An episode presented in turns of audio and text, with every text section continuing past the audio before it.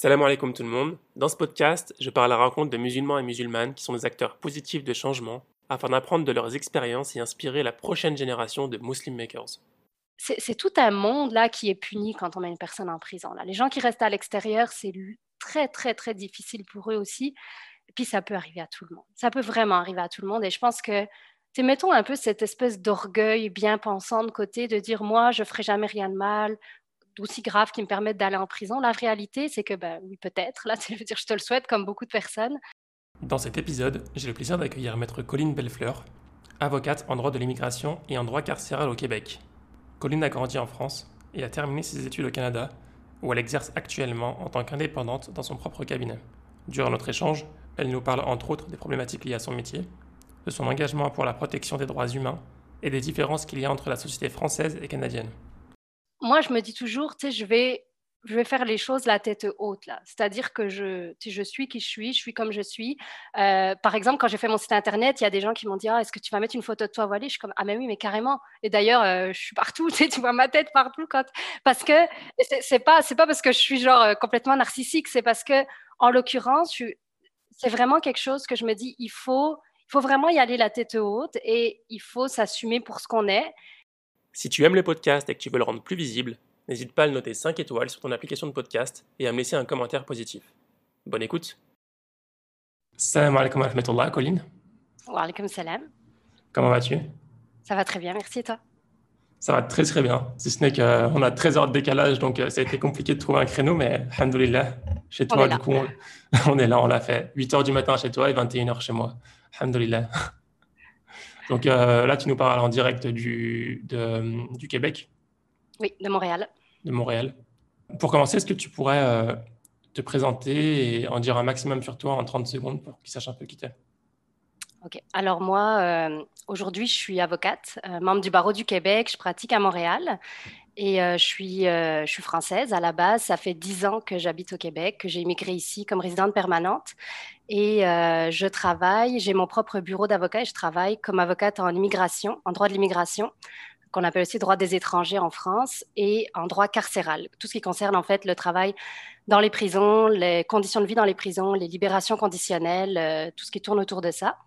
Et j'ai aussi euh, beaucoup d'implications, on va dire, pour la question des droits humains de façon plus large, via des associations où là, euh, ça va impliquer du travail euh, devant les, tribunaux pour essayer de faire changer certaines lois, changer certaines choses, ou des représentations devant les commissions parlementaires dès l'instant qu'il y a des questions de droits et libertés qui vont être soulevées. Donc, c'est ce que je fais euh, aujourd'hui à l'heure actuelle. Super. Est-ce que c'est comment d'avoir deux casquettes comme ça, enfin, côté immigration et côté droit carcéral alors, ce n'est pas forcément deux domaines de droit qui sont souvent pratiqués ensemble. Euh, je pense qu'il y a des bureaux qui vont faire les deux, mais ça va être souvent des avocats différents qui vont faire l'immigration et le carcéral.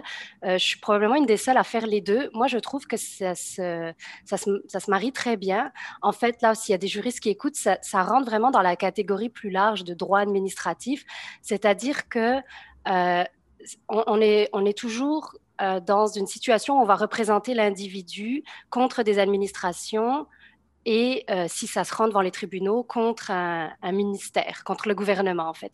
Donc moi c'est quelque chose dans, le, dans lequel je vois beaucoup de cohérence parce que je me retrouve toujours en fait à, être du côté de l'individu, de la personne face à la machine, face au système et c'est quelque chose qui me tient beaucoup beaucoup à cœur. C'est pour ça que je dis toujours que j'inclus en fait toujours une pratique droits et libertés à l'intérieur même de ma pratique en droit de l'immigration et des réfugiés, ma pratique en droit carcéral parce que les droits humains auxquels on peut penser vont toujours être soulevés dans ces deux domaines de droit spécifiquement, le droit à la vie, le droit à la liberté, le droit à la sécurité, euh, le droit à la liberté d'expression. Enfin, ça, revient tout le temps euh, dans des cas individuels, si on veut. Hein. ces, grands, ces grands droits là auxquels on peut penser reviennent, sortent beaucoup dans ces dossiers, sont souvent mis en danger en fait dans ce type de pratique. Pour moi, c'est deux domaines qui vont très très bien ensemble. Après, euh, parfois, ce sont deux domaines de pratique qui vont rester très, très euh, indépendants l'un de l'autre. C'est-à-dire qu'en droit de l'immigration, je vais travailler en partie avec des demandeurs d'asile, donc des gens qui viennent d'arriver, souvent qui viennent d'arriver au Canada, euh, qui vont faire une demande d'asile pour différents motifs de persécution, religion, orientation sexuelle, application politique, violence conjugale, etc ces gens-là, généralement, je veux dire, ma pratique en immigration avec les demandeurs d'asile ne touche absolument pas à ma pratique en immigration en droit carcéral. Mmh. Euh, j'ai euh, toute une pratique également qui va consister à travailler avec les gens qui sont à risque d'être interdits de territoire. Interdits de territoire en, au Canada, ça peut être pour des questions de criminalité, de sécurité. Euh, et ça ne nécessite pas non plus forcément que les gens aient même des accusations criminelles. C'est-à-dire qu'on peut être interdit de territoire parce qu'on est suspecté de faire partie d'une organisation terroriste ou mmh. d'avoir euh, fait d'avoir été impliqué dans des activités subversives visant à renverser un gouvernement, etc., sans qu'il n'y ait jamais aucune accusation criminelle qui soit portée contre les personnes. C'est un processus purement administratif. Euh, par contre, parfois, les gens vont être euh, à risque d'être interdits de territoire ou interdits de territoire parce qu'ils ont effectivement eu une condamnation criminelle au Canada. Donc souvent, ces gens-là, je vais les rencontrer quand ils sont encore en prison.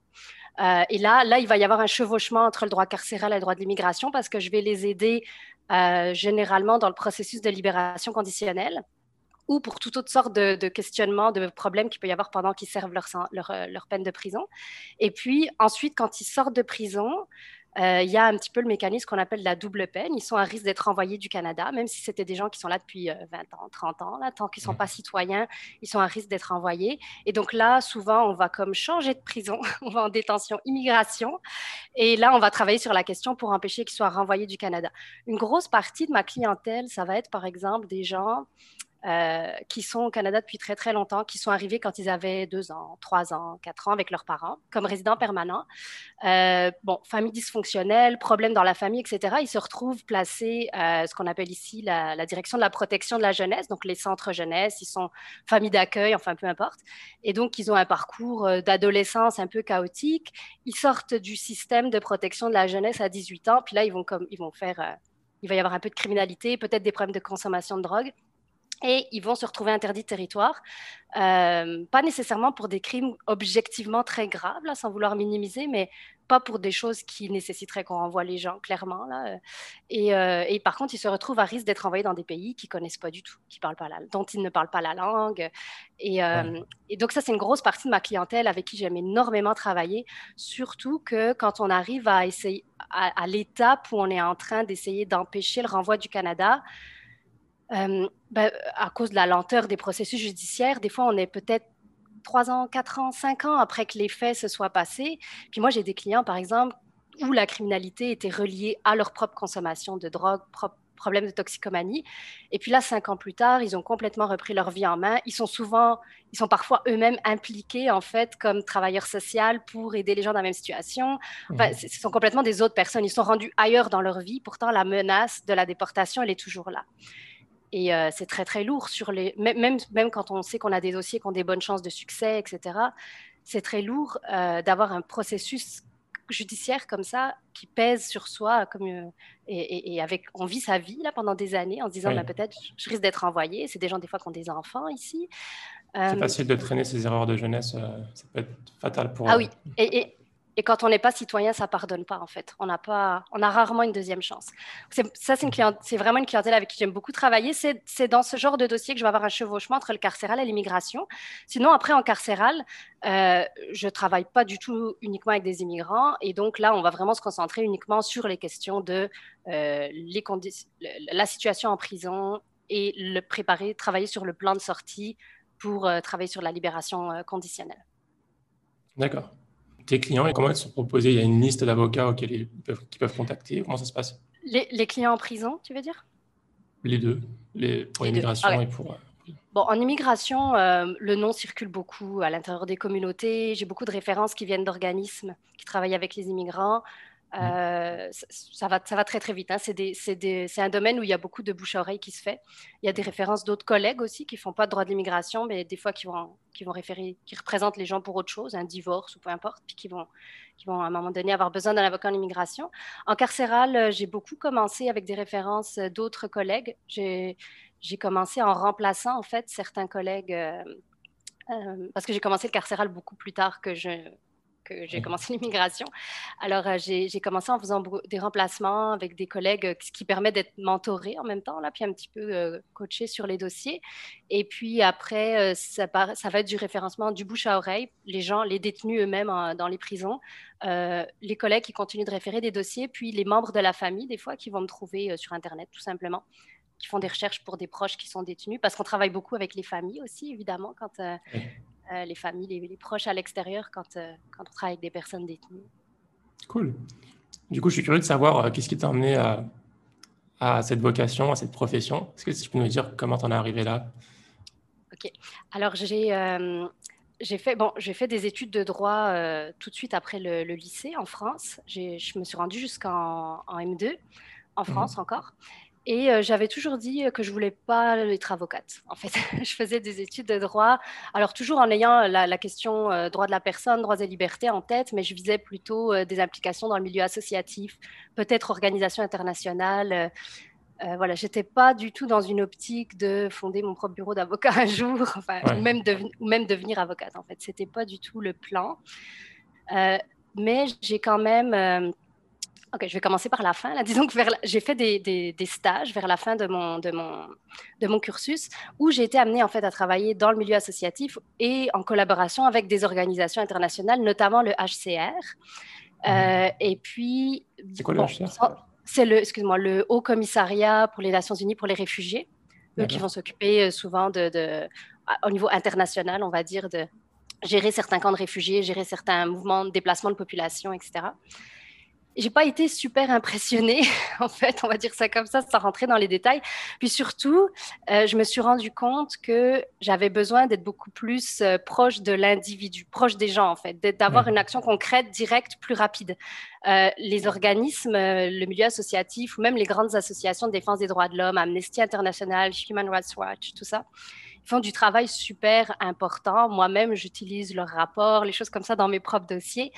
Mais ça reste souvent ça reste du travail de, de, grande envergure, plus, des fois plus à long terme. Hmm. Et moi, j'avais vraiment envie d'être impliquée avec les gens. c'est comme ça qu'un peu, j'ai un peu basculé dans l'idée de dire, OK, avocat, c'est peut-être pas mal finalement si on veut aider les gens concrètement, directement. Puis quand je suis arrivée au Québec, le statut de juriste n'existe pas vraiment. Fait j'ai juste repris mes études, j'ai fait les études pour être avocate parce que sinon, il n'y a pas totalement d'autres options en fait avec, euh, avec euh, un diplôme en droit. Donc ça s'est fait assez naturellement. Puis je me suis retrouvée être avocate, puis ça me convient très bien au final. Euh, maintenant, pour les domaines de pratique, j'avais découvert le droit des étrangers en France en troisième année de licence. Je m'étais impliquée avec la CIMAD. J'avais une amie qui donnait qui s'impliquait là-bas, puis qui m'avait dit c'est vraiment intéressant, tu devrais venir voir. En deuxième année, pardon, en deuxième année de droit. Et euh, donc la, la CIMAT, c'est un organisme en France qui va vraiment, en tout cas la section de Strasbourg où j'étais, s'occupait vraiment des personnes sans statut. Euh, donc euh, essayer de trouver, déposer des demandes humanitaires, essayer de, trouver des des, solutions aux gens qui n'avaient pas de statut, regroupement familial. En fait, quelque chose qui ressemble beaucoup à ma pratique aujourd'hui, sauf que là, je me rends même jusqu'à représenter des gens devant les tribunaux, alors qu'à la CIMAD, évidemment, on faisait juste du conseil et puis de l'aide euh, au niveau purement administratif. Et euh, j'ai vraiment, vraiment aimé ça. Je me suis dit, OK, on, on peut vraiment, surtout dans le contexte français, là où les personnes sans statut, c'est vraiment un contexte beaucoup plus difficile qu'ici, par exemple. Euh, ça m'a vraiment intéressée dès le début. Donc, dès ma deuxième année de droit, j'avais le droit des étrangers en tête, qui n'est pas du tout une matière enseignée en France, en tout cas qui n'était pas à l'époque. Euh, ici, au Québec, il y a des cours en droit de l'immigration. C'est pas dans toutes les universités, c'est pas non plus un cours obligatoire.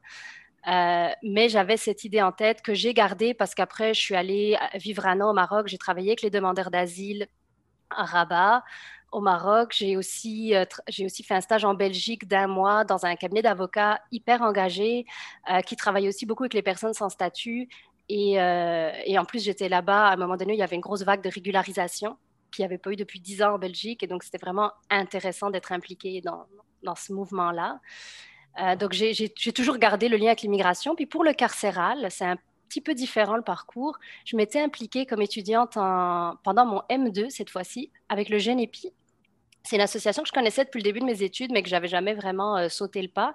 Et le GENEPI, à ce moment-là, intervenait dans les prisons pour euh, pas vraiment pour donner des cours, c'était plus comme des pour faire des activités ou aider les gens qui s'engageaient dans un processus d'études, les détenus qui s'engageaient dans un processus d'études à l'intérieur des prisons. J'avais, je m'étais impliquée à la maison d'arrêt de Strasbourg. Euh, là, c'était pour des euh, c'était des prévenus et détenus courte peine. Alors, c'était beaucoup de l'apprentissage du français ou de la lecture, en fait. C'est beaucoup d'illettrisme en prison. Et euh, une autre expérience qui m'avait beaucoup marquée, je m'étais impliquée un petit peu à la maison, comment ça s'appelle? C'est pas la maison d'arrêt, la maison centrale d'Ensisheim, en Alsace aussi. Et là, on parle de détenus longue peine ou perpétuité. Et là, je donnais des, je les aidais dans leur cours euh, de droit. Ils étaient c'était des détenus donc longue peine qui s'étaient engagés dans des, des, licences en droit. Ils étaient rendus à l'équivalent de deuxième année par correspondance. Et euh, ils avaient besoin, euh, bah, comme un peu de mentorat, en fait, sur certaines matières. Euh, il y avait, je me rappelle, ils avaient un cours de droit anglais en anglais, qu'ils avaient un petit peu de mal. Et donc là, on, là, nous, on venait comme étudiants pour aider d'autres étudiants, en fait. Et par rapport à l'implication comme avocat maintenant et ce que j'ai pu faire avant, c'est quand même vraiment différent parce que quand on était étudiant, ben, on allait dans les prisons on allait vraiment jusqu'au cœur de la prison. C'est-à-dire que là, quand on est avocat, on a souvent des salles réservées pas très loin de la porte d'entrée, on va dire, pour nos entrevues et tout ça. Mais là, on rentrait vraiment dans les salles communautaires, dans les salles d'activité. Et euh, je me rappelle, j'avais même à la maison centrale, on avait une espèce de petite alarme à la ceinture, au cas où, bon, il s'est jamais rien passé de, problématique là, mais euh, et c'était vraiment intéressant parce que c'est là, là que j'ai réalisé en fait que, et comme étudiant, on ne savait pas quel genre de crime ils avaient connu ils avaient commis. Donc, c'est-à-dire qu'il y en a qu'on savait parce que c'était des détenus connus, donc on le savait par défaut. Euh, mais euh, sinon, la politique de l'association, c'était c'est pas pertinent, on n'est pas là pour ça. Et effectivement, c'était extrêmement facile en fait de, de, de, de travailler avec ces gens-là parce qu'on oublie complètement l'aspect criminalité quand on est dans un autre contexte. Là, on était comme dans une salle de classe, puis c'était très facile. Euh, là, c'est sûr qu'en tant qu'avocat, on sait exactement ce qu'ils ont fait, on a accès à tous les détails les plus sordides et intimes du dossier. C'est un petit peu différent, mais c'est intimidant. C'est pas non, au contraire, c'est pas intimidant. Euh, ça rend les gens euh, très euh, très humains, très très réels en fait, parce que ils sont.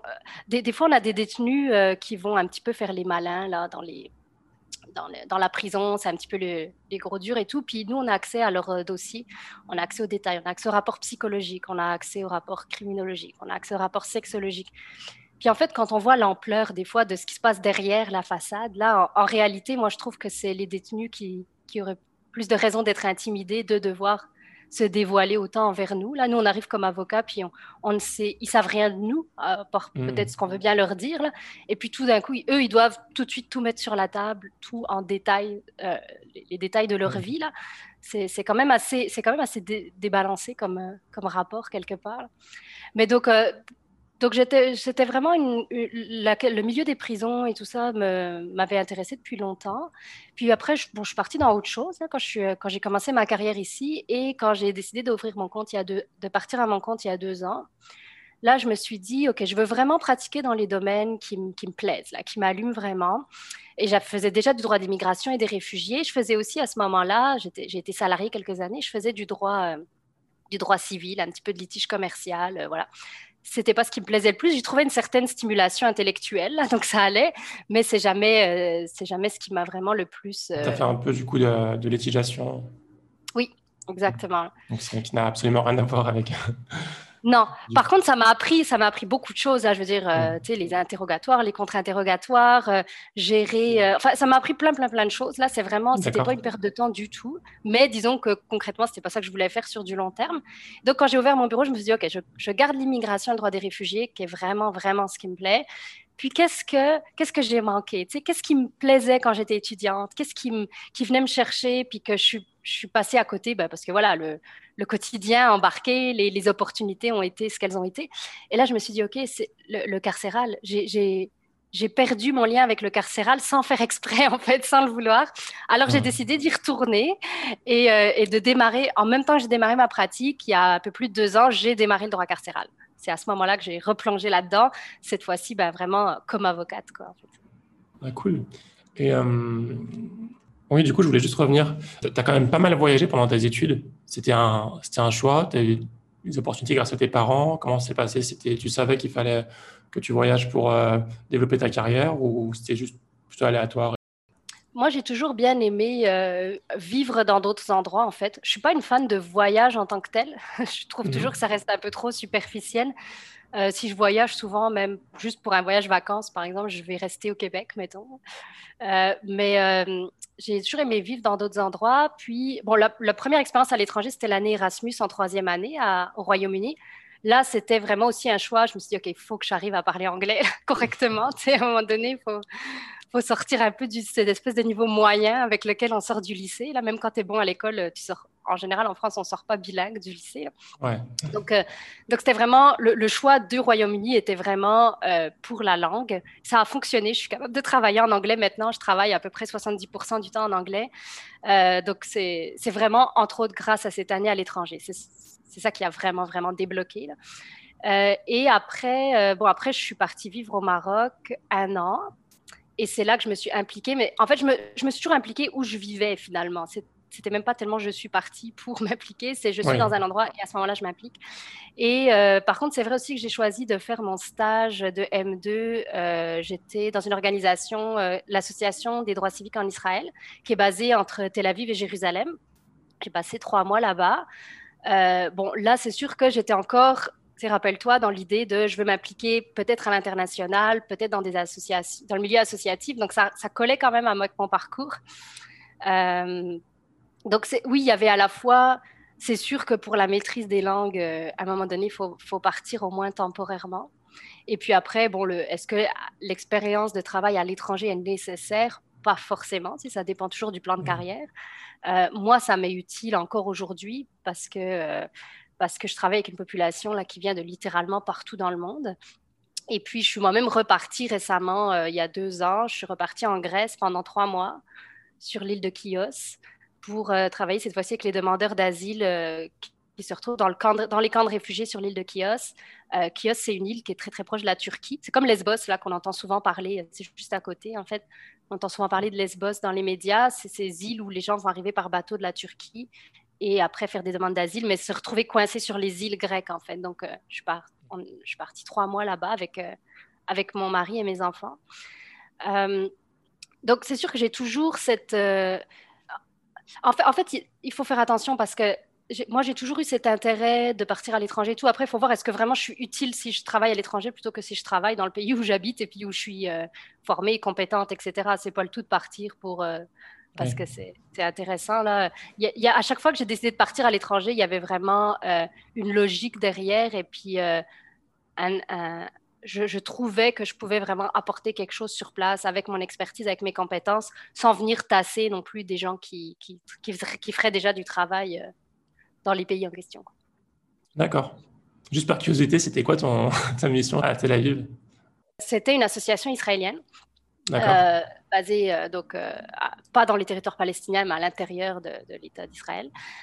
Il travaillait, bon, il y avait une grosse partie questions sur les droits des Palestiniens. Il y avait aussi beaucoup de questions sur les droits des réfugiés qui se retrouvent en Israël, réfugiés qui arrivaient de, de, l'Éthiopie notamment.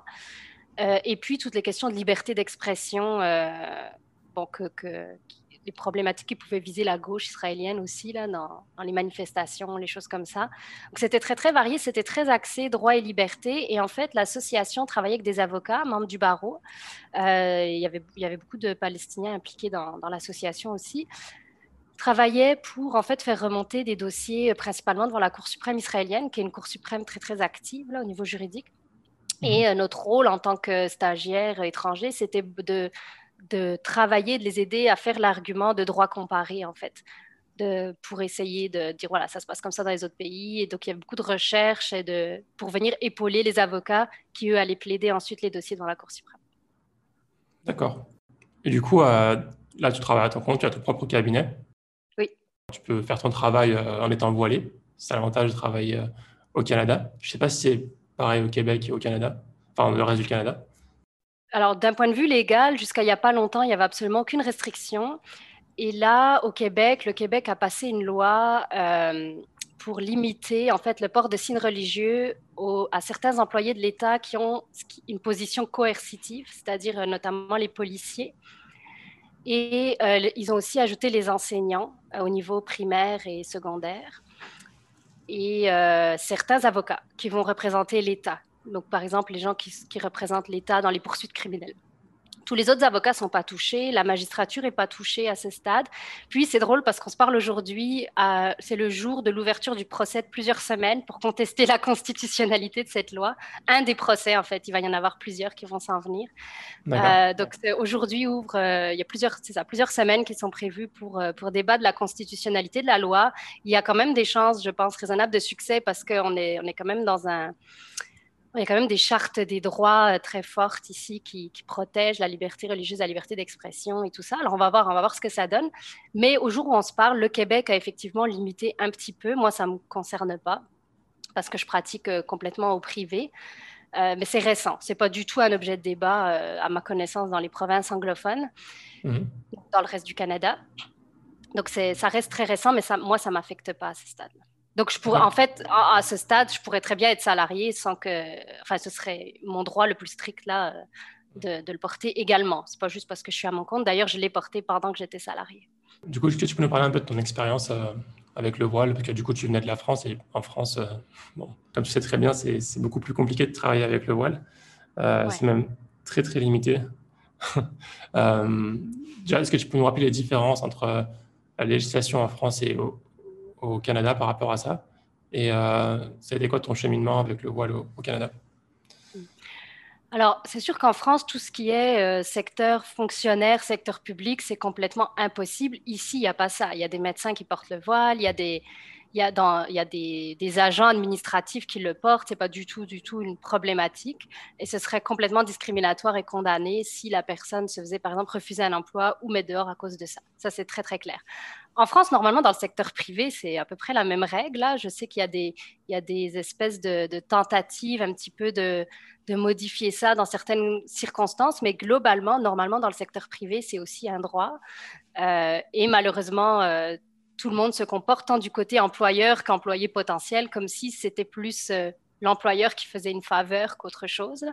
Mmh. Alors, euh, donc c'est sûr qu'on est, on est quand même dans un, dans, un, dans un contexte très, très différent. Surtout que, tu sais, à force de ne pas voir de gens qui portent des signes religieux dans certaines professions, eh ben, c'est sûr que ça joue sur le mental inconsciemment. Là. Les gens, euh, les, les, les, femmes vont, en France par exemple, ne pas s'inscrire dans certaines dans certains cursus universitaires, les gens vont se dire ah ben ces gens-là travaillent jamais euh, dans ce domaine-là ou ne seraient pas capables de le faire ou seraient peut-être pas neutres.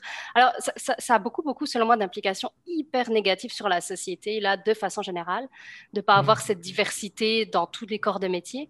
Ici on a beaucoup moins ça. Même on va voir comment ça évolue dans les prochaines années là parce que les enseignantes il y avait beaucoup d'enseignantes voilées là qui ont euh, qui, qui, ne pourront plus accéder au poste en fait, les anciennes peuvent encore enseigner, mais elles peuvent plus changer d'employeur. Il y a comme une sorte de clause de droit acquis. Alors, on se retrouve, il y a encore des enseignantes voilées en ce moment au Québec, mais les nouvelles ne peuvent pas accéder à la profession, puis celles qui sont en poste ne peuvent pas changer d'employeur. Euh, c'est un peu particulier. Euh, donc, après, au niveau euh, mentalité, là, de façon générale, le Québec a quand même tendance malheureusement à suivre les traces de la France, mais on est encore très, très, très, très loin de la situation en France. Et même à l'intérieur du Québec, il y a une grosse différence entre les gens qui vont travailler dans un milieu francophone et les gens qui vont travailler dans un milieu anglophone. Il y a beaucoup plus de tolérance et d'ouverture dans les milieux anglophones. Euh, maintenant, moi, mon expérience personnelle a toujours été positive. Euh, je travaille dans un milieu principalement francophone. Euh, j'ai fait mon stage dans un bureau d'avocat qui m'a ensuite embauché. Je portais pas le, le, le hijab à ce moment-là. Et je l'ai porté en fait quand j'étais déjà avocate, quelques temps après. Et euh, j'ai toujours eu. Euh, alors, le milieu juridique n'est pas du tout un milieu très ouvert et très diversifié par rapport à d'autres milieux. Mais moi, personnellement, j'ai toujours été entourée de gens très bienveillants à mon égard. J'ai vraiment, euh, vraiment été très, très chanceuse de ce côté-là. C'est-à-dire que bah, ça jamais. Par exemple, j'ai toujours pu faire mes prières au travail sans problème, sans avoir à le cacher. Si je pouvais dire, OK, avant de commencer la réunion, je vais prier, puis j'arrive aucun problème. Ça n'a jamais été remis en question. Euh, parce que de toute façon, ça n'a aucune influence sur le, travail, comment il est fait. Enfin, je veux dire, surtout pas avec le genre de travail que je faisais.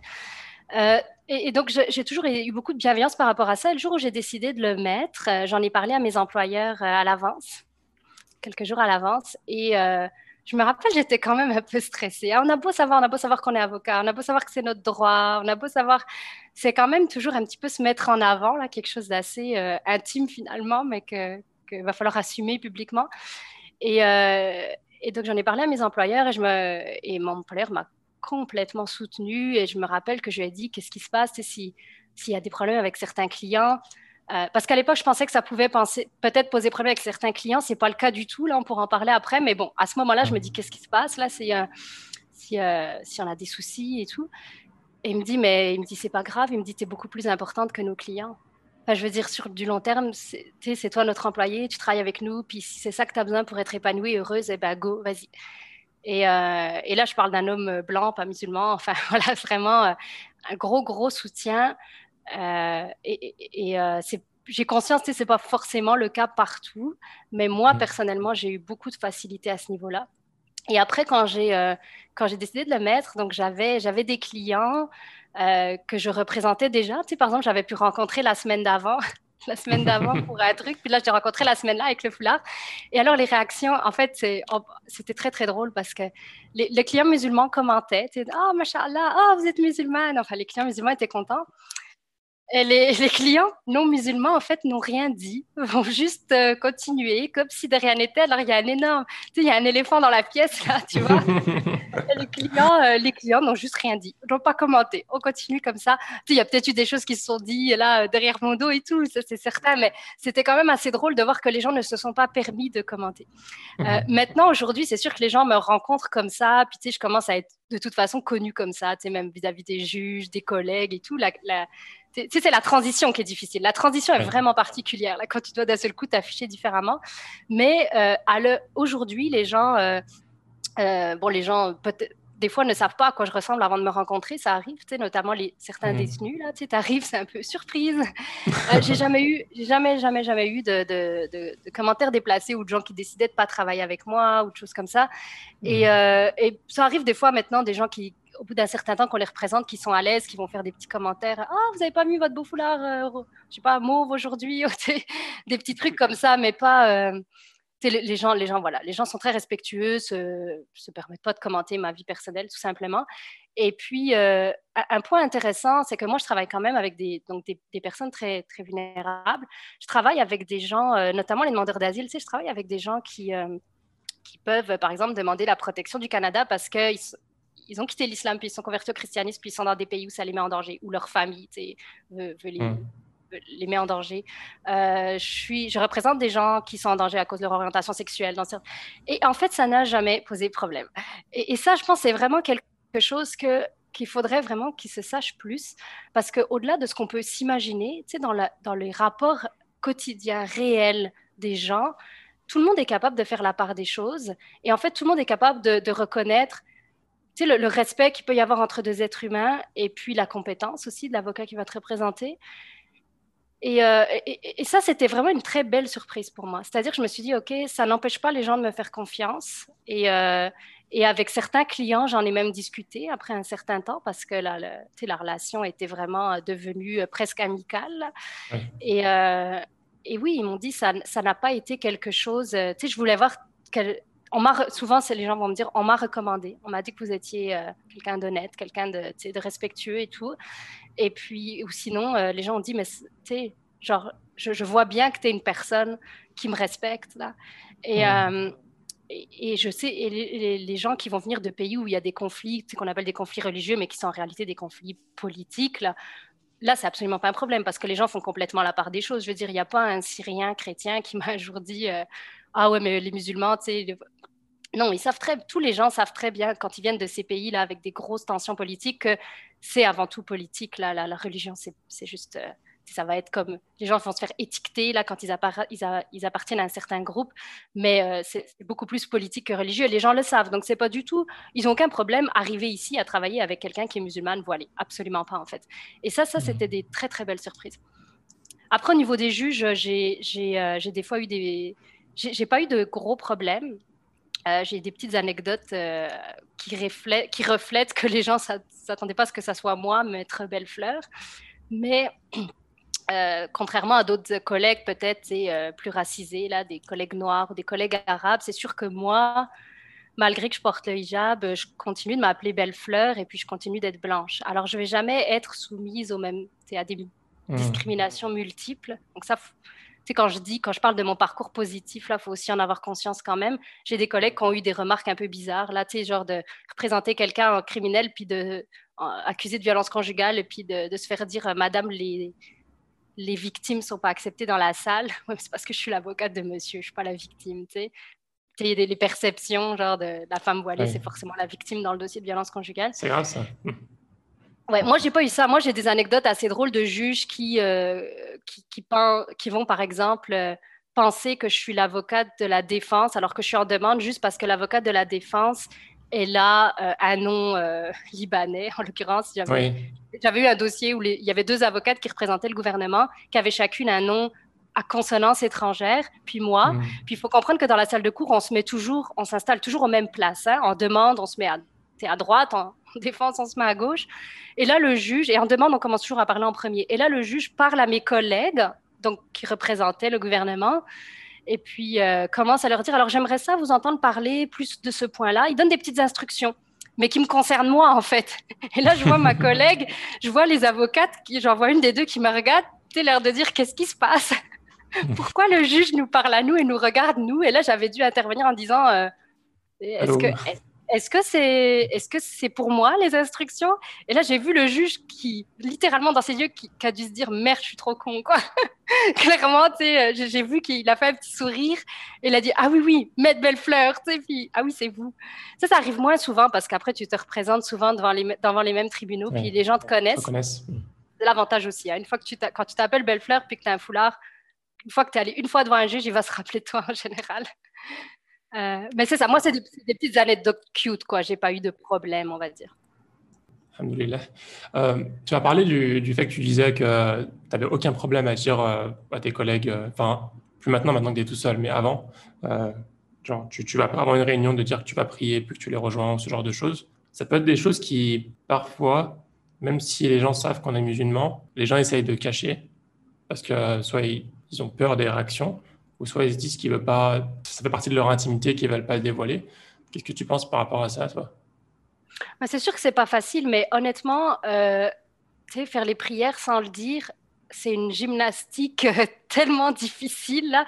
Je veux dire, euh, moi aussi ça m'est arrivé de prier dans des cages d'escalier dans d'autres contextes là, mais c'est stressant là. T'as toujours, as toujours peur qu'il y a quelqu'un qui arrive. Toujours, c'est pas c'est vraiment, ça amène une complication dans la vie, il faut reconnaître, très, très euh, difficile.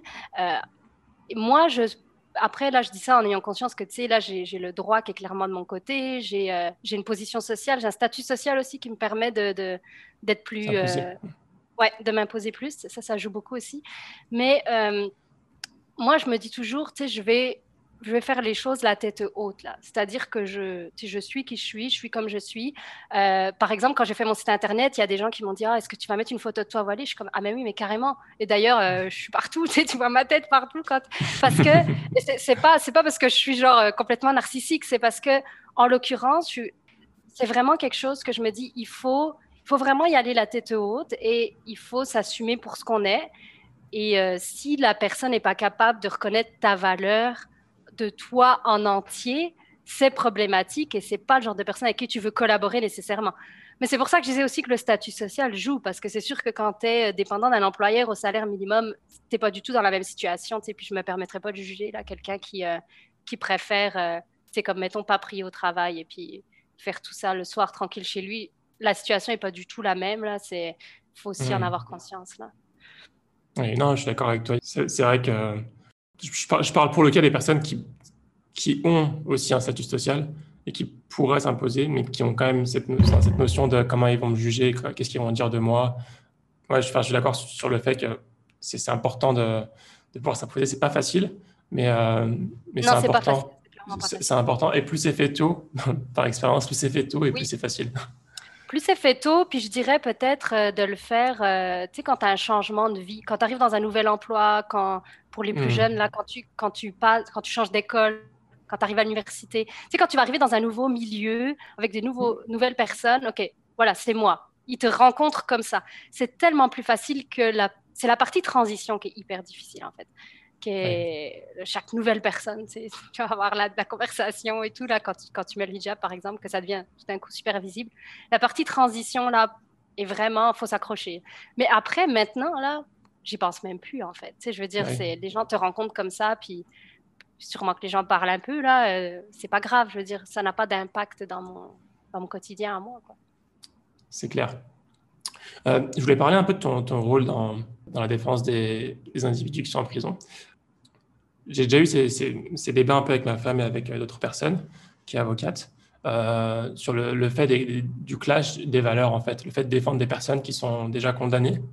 Euh, est-ce que tu as, déjà réfléchi à ça? Est-ce que tu as déjà eu, eu affaire à ce genre de remarques? Euh, Je peux donner un exemple, par exemple, une personne qui est condamnée pour, je sais pas moi, pédophilie, qui est condamnée à X années de prison, et qu'en islam, et même sans parler de l'islam de manière générale, c'est pas quelque chose que de toute façon qu'on, sur lequel on va, qui est acceptable. Voilà. Euh, est-ce qu'il y a un conflit euh, à ce niveau-là? Alors en fait, moi, je me suis jamais sentie en conflit. Euh, bon, premièrement, parce que il y a quelque chose, je pense, en islam qui est très important, c'est l'idée de justice. Et l'idée de justice, c'est vraiment pour chaque être humain.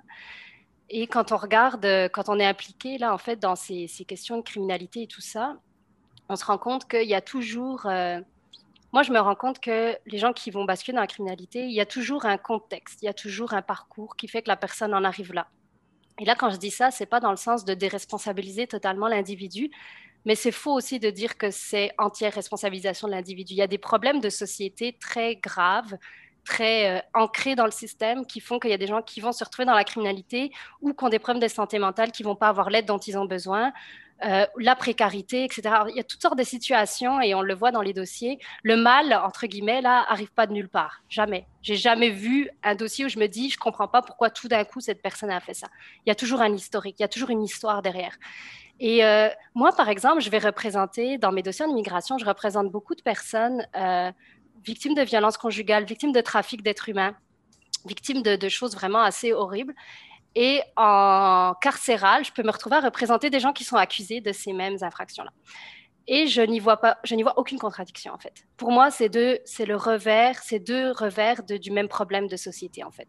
Ultimement, on veut tous que ce problème de société disparaisse. Puis moi, tu sais, quand je vois des faits divers à la télé, tout ça, ou des choses là qui, euh, des, crimes horribles, je vais avoir le même réflexe que n'importe qui. Tu sais, ça va me toucher, ça va m'affecter. Tu sais, moi aussi, j'ai des jeunes enfants comme n'importe qui, je veux dire, les avocats qui travaillent avec des personnes détenues ou accusées ou criminelles, sont, c'est jamais une défense du crime en lui-même, ça c'est très clair là. Maintenant, comment, les gens disent, mais comment tu peux quand même travailler avec ces personnes-là? Mais en fait, c'est très facile. C'est parce que, premièrement, une personne ne se résout pas à son crime.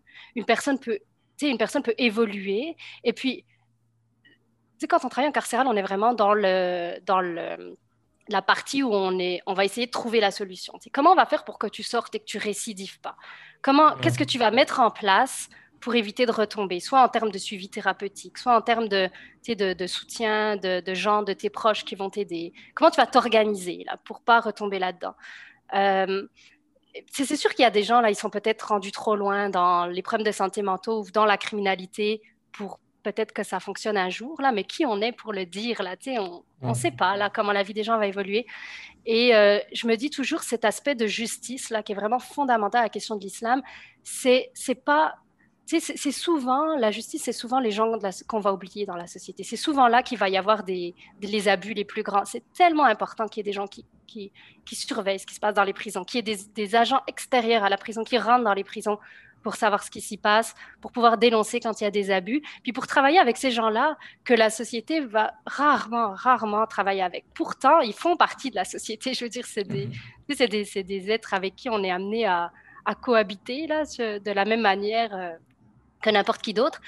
Et, euh, et, pour moi, c'est extrêmement important en fait d'aller, euh, de ne pas se limiter dans l'aide qu'on peut apporter pour qu'il y ait plus de justice. Et ultimement, là, si tout le monde fait bien son travail à tous les niveaux, on devrait aller vers moins de criminalité. Malheureusement, moi, je me sens souvent comme si j'arrive en bout de ligne très, très tard, euh, et puis je fais un peu limiter les dommages, mais c'est sûr que les problématiques, on, le, on, le, sait, il y a des études, les problématiques de criminalité, si on mettait les ressources en amont, euh, dans les programmes sociaux appropriés, la criminalité, il y en aurait beaucoup moins. Et les problèmes de criminalité seraient, peut-être 80% des problèmes seraient résolus si on, avait une société plus juste dès le départ.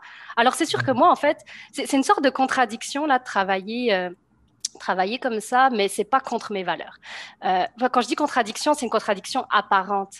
Je lisais un article l'autre jour qui disait comment on peut être euh, un article là, concernant le mouvement pour définancer la police et tout ça, puis mettre à mettre fin au système carcéral tel qu'on le connaît.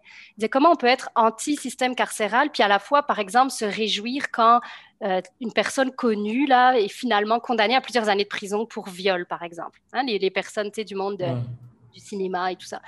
Euh, comment la même personne peut dire je veux l'abolition des prisons parce que c'est pas un bon système, c'est pas un système qui fonctionne, et puis à la fois ah c'est bien cette personne-là, la justice a finalement donné raison aux victimes puis a condamné cette personne, je sais pas, à 8 ans de prison, mettons. C'est une contradiction apparente, mais c'est parce qu'on est dans un système à l'heure actuelle où ultimement, ce qu'on voudrait profondément, c'est que cette personne-là, elle se soit jamais rendue à commettre ces viols, tu vois. Donc, mais si tu as un système qui est plus juste dès le départ, à tous les niveaux, après, et c'est ça les, tous les mouvements de définancer la police, abolir les prisons, c'est de dire enlever l'argent dans l'aspect répressif, puis venez le mettre en amont pour, pour qu'on ait une société plus juste, pour qu'on ait que ces gens-là n'aient pas de, de fragilité aussi grande qui vont faire qu'ils vont tomber dans la criminalité. Hmm. Et quand je dis ça, c'est vraiment pas, je le vois jamais comme un terme de excuse et tout ça, mais je pense qu'il faut faire très attention quand on parle de réhabilitation des gens qui sortent de prison et qu'on met tellement, tellement, tellement l'emphase sur l'individu, alors que l'individu, il est quand même tout seul face à un système qui est complètement dysfonctionnel. Et toujours en revenant à cette idée de justice, Enfin, je veux dire, c'est le cœur même de l'islam pour moi, cette justice, cette justice entre les humains à tous les niveaux, en fait. Et donc, j'ai l'impression, quelque part, de faire un petit peu ma part quand je travaille en carcéral, notamment, même si j'ai bien conscience que c'est très tardivement dans le processus. Et je dois quand même jouer dans un système euh, avec les règles du jeu du système qui ne sont pas toujours adéquates, malheureusement. Moi, ce qui me fascine dans ce métier, euh, et je trouve ça fascinant, en fait, parce que on va prendre, disons, une personne qui, qui est un homme qui a violé une femme, par exemple. L'information juste comme ça, on pourrait se dire, OK, cette personne, elle est, elle est affreuse, pas pourquoi elle a fait ça, elle mérite de passer perpète en prison ou de passer une grosse peine en prison. Mais l'avocat, dès qu'il va parler avec son, avec son, son client, cette personne, elle va commencer à fouiller dans sa vie, elle va se rendre compte que peut-être euh, il a grandi dans une famille euh, où lui-même il subissait des violences, peut-être qu'il a subi des accidents où lui-même subissait des attouchements à répétition, euh, qui se faisait victimiser à l'école, euh, qui vivait dans une famille très pauvre, etc., etc. Et en fait, on peut pas juste comparer un viol, on peut pas juste dire qu'une personne est juste un violeur euh, en notant tout le contexte qu'il y a autour et mettre la même peine à tout le monde en fait. Chaque cas est, différent et chaque cas a un contexte qui permet de, défendre plus ou moins bien son, son dossier.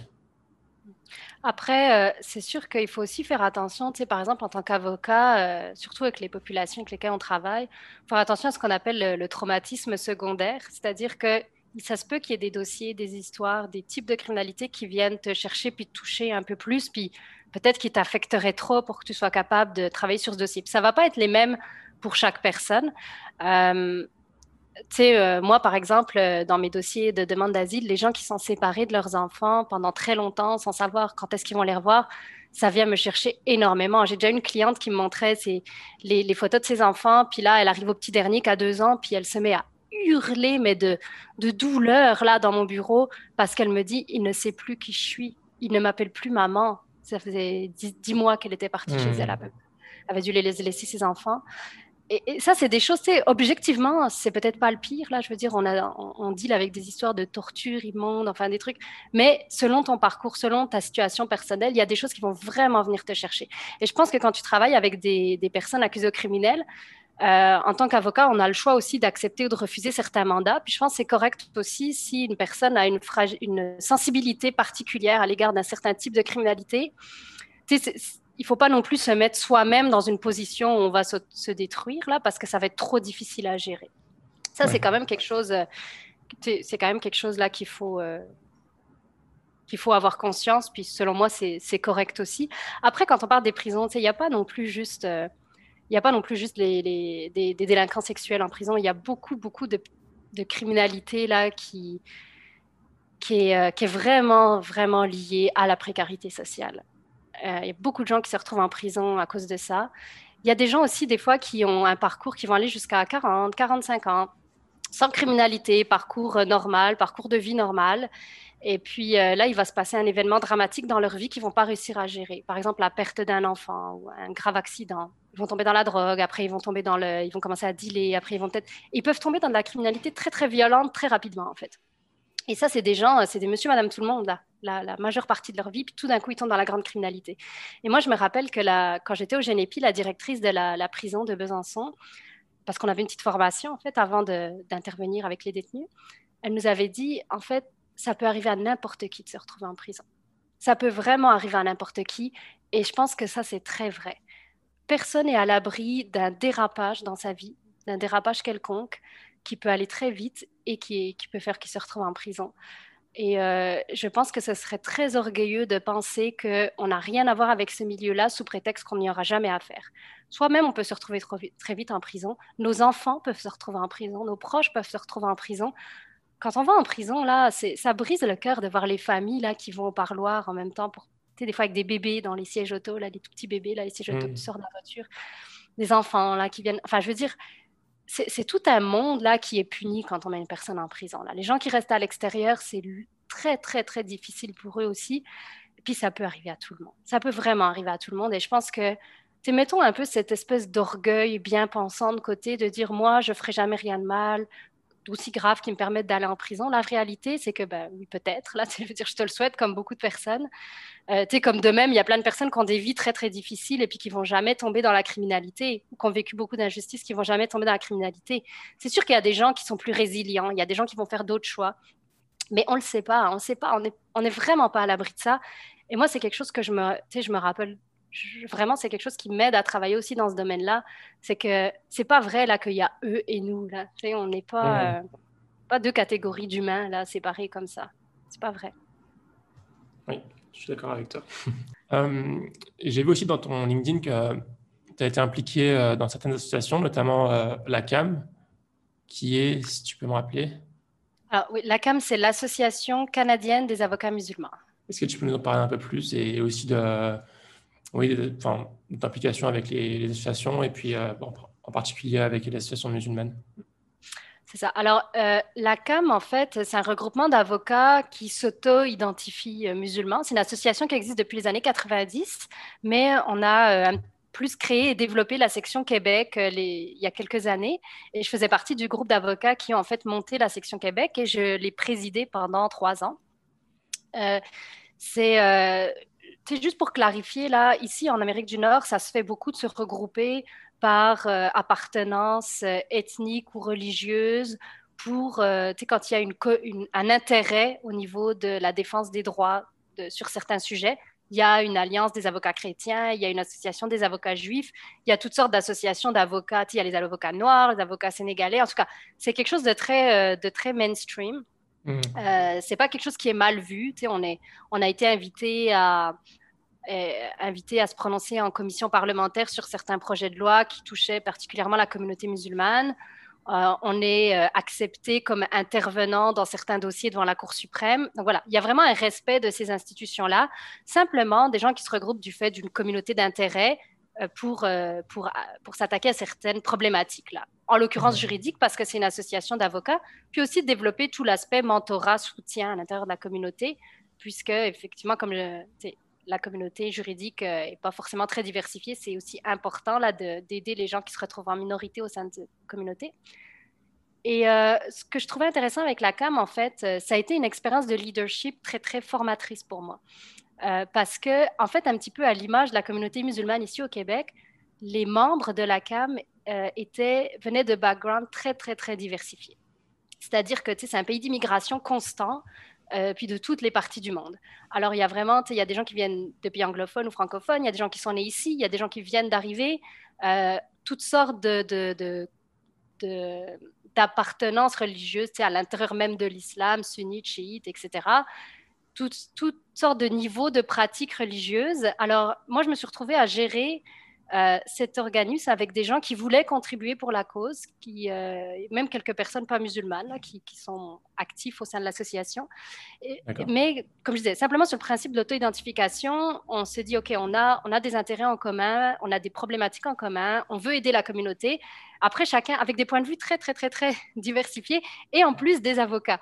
Alors, juste comme les avocats aiment bien s'écouter parler, on n'a pas peur de la confrontation, un petit peu grande gueule et tout. Alors, c'est pour ça que je dis que c'était vraiment une expérience de leadership hyper intéressante parce que j'avais des gens en face de moi euh, qui, qui, qui, étaient avec des, grosses forces de caractère.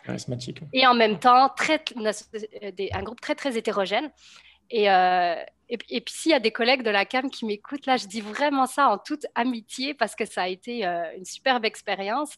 Euh, mais c'est sûr que, tu sais, des fois, on se dit, oh, tu as une association musulmane, ben, c'est bon, tout le monde pense pareil et tout. Non, c'est pas du tout ça. Là, c'est vraiment typiquement un milieu très hétérogène. Et je suis très, très fière de la CAM parce que toujours, en se rapproche, toujours en se raccrochant à une idée de, de justice, de droit, de questions de droits fondamentaux, on se retrouve toujours sur une même. Euh, on arrive à se retrouver euh, au niveau des prises de décision et tout ça, malgré que c'est un organisme très, très hétérogène finalement. Et, on arrive à travailler d'une belle façon à l'intérieur de cet organisme en incluant vraiment des gens de toutes sortes de, de backgrounds différents. Et euh, c'est pour ça que je disais que c'est un petit peu à l'image de la communauté musulmane au Québec. Tu sais, les mosquées ici, par exemple, il y a des mosquées qui vont être plus francophones, plus anglophones. Il y a des mmh. mosquées, je suis, si, je suis sunnite chiite aussi, pardon. Mais je veux dire, le, clivage, il n'est pas si marqué que ça. Les gens vont et viennent là entre les différents euh, organismes. Les mmh. gens se mélangent aussi dans les différents euh, euh, organismes pour intervenir sur les questions sociales et tout ça.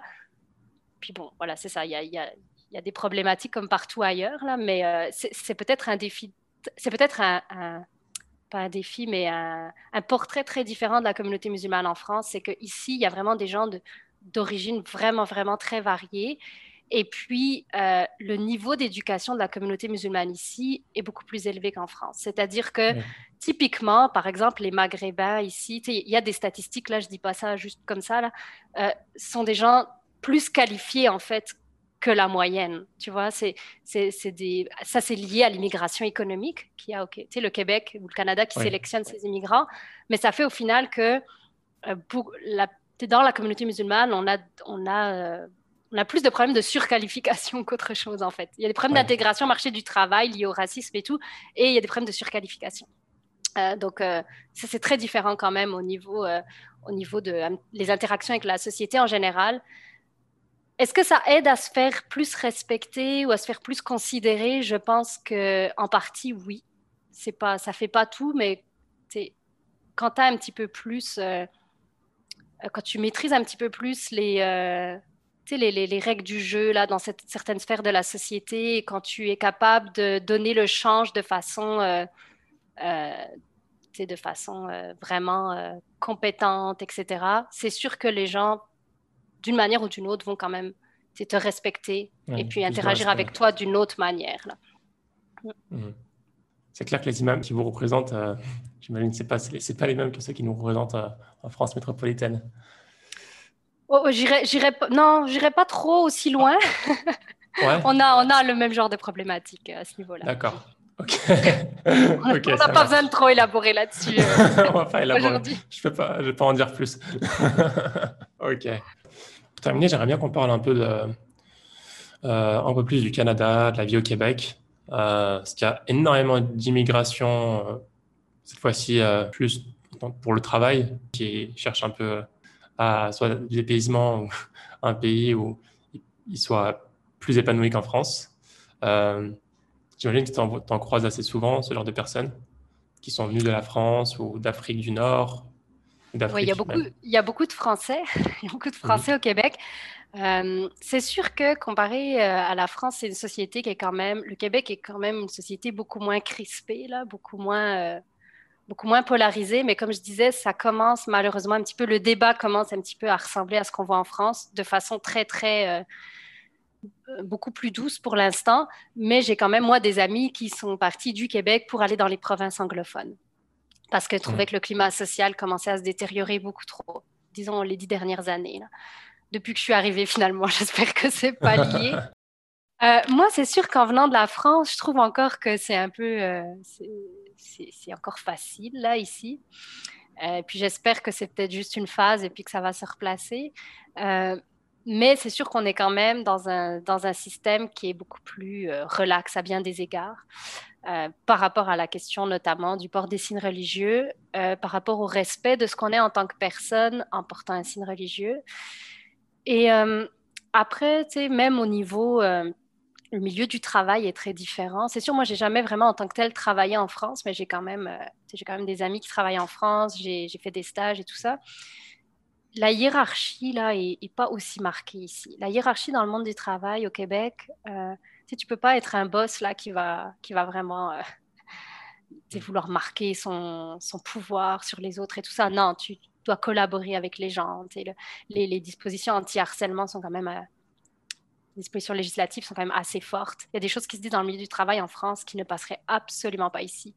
Euh, il y a beaucoup moins de sexisme. Puis là, là, je dis ça alors que je peux très bien dénoncer le sexisme et le harcèlement qu'on voit sur le milieu du travail ici, mais c'est parce que c'est tellement pire en France de, de, ce qu'on entend et tout ça. Et malheureusement, euh, alors c'est pas dans le sens où le Québec est une société euh, merveilleuse où tout va bien. Il y a beaucoup de problématiques aussi, mais mhm. c'est sûr qu'on n'est pas rendu au même niveau. Et euh, après, par contre, encore une fois, comme je disais, il y a, y a une différence entre le Québec et le reste du Canada, les provinces anglophones, où là, on voit vraiment une différence. Beaucoup plus flagrante, en fait, euh, au niveau tolérance, au niveau ouverture d'esprit. Puis au niveau, c'est un peu lié à, à l'individualisme aussi, l'individualisme dans le bon sens, tu sais, genre, je m'occupe de mes affaires, tu vis ta vie comme tu veux, puis voilà, tant que ça ne me hmm. dérange pas, je ne je viens pas m'impliquer dans tes choix de vie personnels. C'est plutôt facile d'émigrer au Canada ou il y a des secteurs facile. qui sont plus intéressants? C'est facile il y a 10 ans. Maintenant, euh, euh, immigrer dans le reste du Québec, ça reste une option relativement euh, possible. Au Québec, ils ont mis des quotas dans beaucoup de choses, c'est beaucoup plus long. donc ça devient un peu plus difficile, mais ça fonctionne toujours avec un système de points, en fait, pour venir directement comme résident permanent. Donc c'est sûr qu'une personne jeune qui parle français, qui est diplômée, normalement, il se qualifie. Après, maintenant, comme il y a des quotas, faut être il faut qu'il y ait de la place là, donc c'est un petit peu un petit peu différent. Il y a des secteurs où il y a des grosses pénuries de main d'œuvre. Souvent, les gens là vont peut-être arriver d'abord avec un contrat temporaire, puis après s'installer. Euh, il n'y a pas de pénurie de main d'œuvre en droit chez les avocats. S'il y en a qui se posent la question, il y a beaucoup d'avocats au Québec. Euh, un marché, euh, je pense qu'il y a des études là, c'est assez difficile pour les jeunes avocats de 1, 2, 3 ans de pratique là. Mais euh, oui, il y a des domaines avec des grosses pénuries de main-d'œuvre. Après, c'est ça, comme le Québec en tant que tel a beaucoup compliqué les démarches administratives pour venir s'installer. Donc, c'est un peu plus compliqué que quand moi je suis venue il y a 10 ans, c'était vraiment facile. D'accord. On parle souvent du climat aussi là-bas. Alors voilà, aujourd'hui on est le 2 novembre et il neige. Euh, donc, euh, s'il a neigé là, c'est pas, c'est pas la grosse tempête de neige là, mais il a neigé pour la première fois de la saison. Alors oui, l'hiver est long. Euh, c'est pas Montréal, après, c'est pas le grand nord du Québec non plus. Euh, donc il fait froid, mais c'est surtout que c'est long en fait. C'est surtout que l'hiver est long. À la, à la... Moi j'aime beaucoup l'hiver, là je fais des sports d'hiver et tout ça. Mais à la fin du mois d'avril, quand tu as encore la grosse neige qui tombe à la fin du mois d'avril, t'en peux plus. Vraiment, t'en peux déprimant, C'est déprimant les, petites, les, journées courtes. Voilà, les journées courtes, le manque de lumière, c'est difficile. Euh, après, ben, c'est ça. Moi, je suis quelqu'un qui aime bien l'hiver, pourtant. Ça ne me dérange pas l'hiver en tant que tel, mais c'est quand même long. Il faut quand même avoir ça en tête. Surtout si les gens veulent en plus s'installer plus au nord que Montréal, parce que l'hiver est encore plus long et plus, euh, plus, plus froid. Mais bon, après, tu après, quand tu travailles, il y a plein de gens qui n'aiment pas l'hiver ici. si tu vas, tu vas de chez toi au métro, euh, il y a des gens qui sortent pas beaucoup l'hiver et puis ça passe, quoi. C'est pas non plus, euh, c'est pas non plus la fin du monde, mais il euh, faut quand même en avoir conscience là. S'il y a vraiment des gens qui aiment pas le froid du tout, ça peut l'hiver descendre jusqu'à moins 40 mmh. dans certains, certaines périodes. Puis, ben, même au niveau vie familiale, la, je n'arrive même pas à m'imaginer, moins 40. Quand tu as des jeunes enfants, il faut les habiller tous les matins comme si tu allais au ski, en fait. Hein. Ils s'habillent avec mmh. des, des, habits de neige. Alors, euh, c'est fatigant. des fois, tu arrives, des fois, arrives au travail, tu n'en peux plus déjà parce que tu as dû habiller tout le monde qui hurlait parce qu'ils avaient chaud. Et puis, après, mm. tu vas dans le métro. Après, tu sais, c'est comme, c'est assez sportif là d'avoir euh, des jeunes enfants dans ce contexte-là. Mais à part ça, je veux dire, c'est tout à fait. Euh, ça reste agréable parce qu'il y a quand même plein d'activités hivernales qui se font un peu partout. Si tu aimes l'hiver, tu vas vraiment pouvoir en profiter. Il y a de la neige euh, quand même. Euh. avec le travail à la maison, c'est beaucoup plus. Je ne sais pas si vous êtes confiné maintenant. On est semi. On est limité, on n'est pas confiné complètement. Mais oui, il y a des restrictions. Puis moi, je travaille souvent de la maison aussi, dans tous les cas. J'aime bien. Mais, ouais, pratique. Ouais, c'est sûr que ça facilite. cool. Euh, pour terminer, euh, c'est une question que je pose à tous mes invités. Est-ce que tu aurais des, livres, des bouquins à nous conseiller, euh, des podcasts, un documentaire, n'importe quoi qui t'a marqué? Ok, j'ai pas trop fait mes devoirs avant, mais par contre, je peux parler tout de suite d'un livre que je viens de terminer. je suis... Un roman, en fait, une fiction, qui mhm. s'appelle. Le titre en français, c'est No Home. Et le nom de l'auteur m'échappe. C'est un, c'est un roman, en fait, euh, c'est une fiction qui, suit les trajectoires d'une famille depuis euh, la période avant la période de l'esclavage jusqu'à aujourd'hui. Alors, une famille qui va rester en Afrique, puis une autre qui va, qui va, qui va être en fait les descendants des esclaves sur le continent américain. Et je trouve que c'est une fiction, mais qui explique tellement bien les notions de traumatisme intergénérationnel, de racisme systémique, euh, qu'aborde un petit peu les luttes qu'il peut y avoir entre blancs et noirs quand ils se retrouvent dans la même lutte de classe sociale, mais que ce sera quand même jamais pareil parce que mm. les personnes noires vont quand même être euh, soumises à d'autres types de discrimination systémique. En tout cas, c'est une fiction là, puis c'est vraiment pas aussi un télo que ce que ce que ça en a l'air quand j'en parle, euh, mais qui explique vraiment très très bien ces concepts juste en racontant une histoire. Donc, ce livre-là, c'est vraiment quelque chose que je, je recommanderais. Puis pour le reste, je sais pas, il faudrait que je pense. Là, je lis, je lis beaucoup de choses, j'écoute beaucoup de choses tout le temps. Euh, je sais pas. J'ai trouvé euh, l'auteur du, livre, ou l'auteuse, je ne sais, euh, sais pas si c'est une femme. il, y a, il y a Giassi, je crois. Il y a Oui, c'est ça, c'est ça. Elle. Je mettrai en description. Ça. Si j'ai d'autres idées, je pourrais les mettre là. Au niveau des podcasts, euh, en, fait, moi, j'aime vraiment beaucoup le droit. Fait que j'écoute des podcasts juridiques, le droit de l'immigration, ça. J'écoute des, j'écoute des podcasts, euh, euh, des, le, podcast aussi Fleur d'avocat, qui est en France, qui est parcours d'avocat mm. francophone. mais c'est ça, mal, j'ai comme, je reste beaucoup en fait dans, je m'abreuve beaucoup d'informations juridiques ça fait, ça, j'aime vraiment ça. J'aime vraiment être, euh, euh, savoir que, trouver les façons de faire bouger les choses, d'arriver à trouver des pistes de solutions. Fait que je, je m'inspire beaucoup. J'aime beaucoup écouter des gens là qui ont d'autres parcours et puis qui vont, qui vont vraiment booster, donner l'énergie nécessaire là pour, euh, pour, sais, comme être toujours, toujours motivé. Est-ce que c'est compliqué de travailler seul? Moi, j'aime beaucoup ça. Moi, en fait, je pense que je serais partie à mon compte plus tôt si j'avais eu, si je venais d'une famille un peu euh, plus euh, de type entrepreneur. Euh, moi, ma, mère est secrétaire médicale, mon père est policier. Alors, je viens pas du tout d'une, c'est pas du tout des carrières là où on, met en avant l'entrepreneuriat. Puis tu sais, en France, il y a un peu cette idée que le rêve de, le rêve du plan de carrière, c'est le CDI pour toujours. Là. bon, j'avais pas trop cette idée en tête, mais quand même, tu sais, quand je suis devenue avocate, malgré que c'est une profession naturellement, il y a beaucoup de gens qui vont ouvrir leur propre cabinet. Ça ne m'a pas du tout traversé l'esprit dans ma tête. Il fallait que je trouve un emploi, que je sois salarié.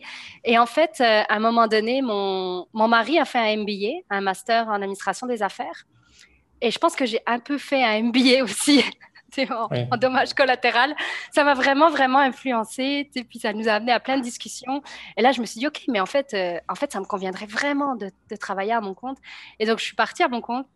Euh, et, effectivement, je me suis dit pourquoi j'ai pas fait ça plus tôt, sans, sans, sans vouloir dénigrer l'expérience que j'ai eue avant, qui était très positive à tout point de vue, mais, mais, mais vraiment ça me convient. Et là, je suis vraiment dans la phase. Là, je travaille toute seule, c'est-à-dire j'ai pas d'employé. J'ai eu des stagiaires, j'ai des, j'ai des avocats contractuels qui travaillent avec moi sur certains dossiers mmh. euh, quand j'ai quand j'ai des choses à déléguer et tout ça. Mmh. Je suis pas encore rendue à l'étape où tu sais, je me dis ok, je vais créer de l'emploi, puis embaucher des gens, puis vraiment et tout ça parce que je pense que pour l'instant, je suis vraiment à l'étape où je savoure le fait de travailler toute seule. C'est-à-dire que non seulement j'ai pas de patron, non seulement j'ai pas de patron, mais en plus j'ai personne à gérer. et en fait, et en fait, à part, mes, à part ma clientèle là, mais je veux dire, c'est un côté très agréable d'être tout seul, puis d'être complètement, de sentir pleinement libre et en maîtrise de ce qu'on veut faire. Donc, je suis mmh. vraiment dans cette phase-là, de peut-être le début de l'entrepreneuriat où je me dis, qu'est-ce que je suis bien toute seule en fait? Et euh, voilà, ça changera peut-être dans quelques années. Là, c'est sûr que je vais sûrement aussi évoluer à ce niveau-là. Mais pour moi, juste l'idée d'avoir ma propre entreprise, c'était vraiment quelque chose qui est arrivé assez tardivement, je pense, de fait de mon parcours personnel et tout ça. Donc voilà, je suis dans le début et puis on va voir où ça s'en va après. Très bien. Bah, écoute, Colline, je te remercie beaucoup pour ton temps, pour ton retour d'expérience. J'espère que tu as apprécié notre échange euh, et, que, et, que, ton business va, va s'étendre encore plus avec plus de clients et plus de, de, cas intéressants pour toi. Inch'Allah. Inch'Allah. Euh, si on souhaite te suivre, euh, est-ce que tu as, bah, je sais que tu as un compte LinkedIn, on peut tu as un site internet aussi, j'imagine J'ai un site internet, j'ai une page Facebook aussi. D'accord. Site internet, euh, c'est Le site internet, Colline Bellefleur, avocate. D'accord. Ok, bah, je mettrai tout ça en description. Barakallahu fik, Colline. Je te remercie. Merci à, bientôt, toi. Inch'Allah. Merci d'avoir écouté cet épisode, j'espère qu'il t'a plu. Si c'est le cas, encore une fois, n'hésite surtout pas à le partager à ton entourage et aussi à mettre 5 étoiles sur iTunes si ce n'est pas déjà fait ou sur ton application de podcast. À dimanche prochain, Inch'Allah. Salam alaikum.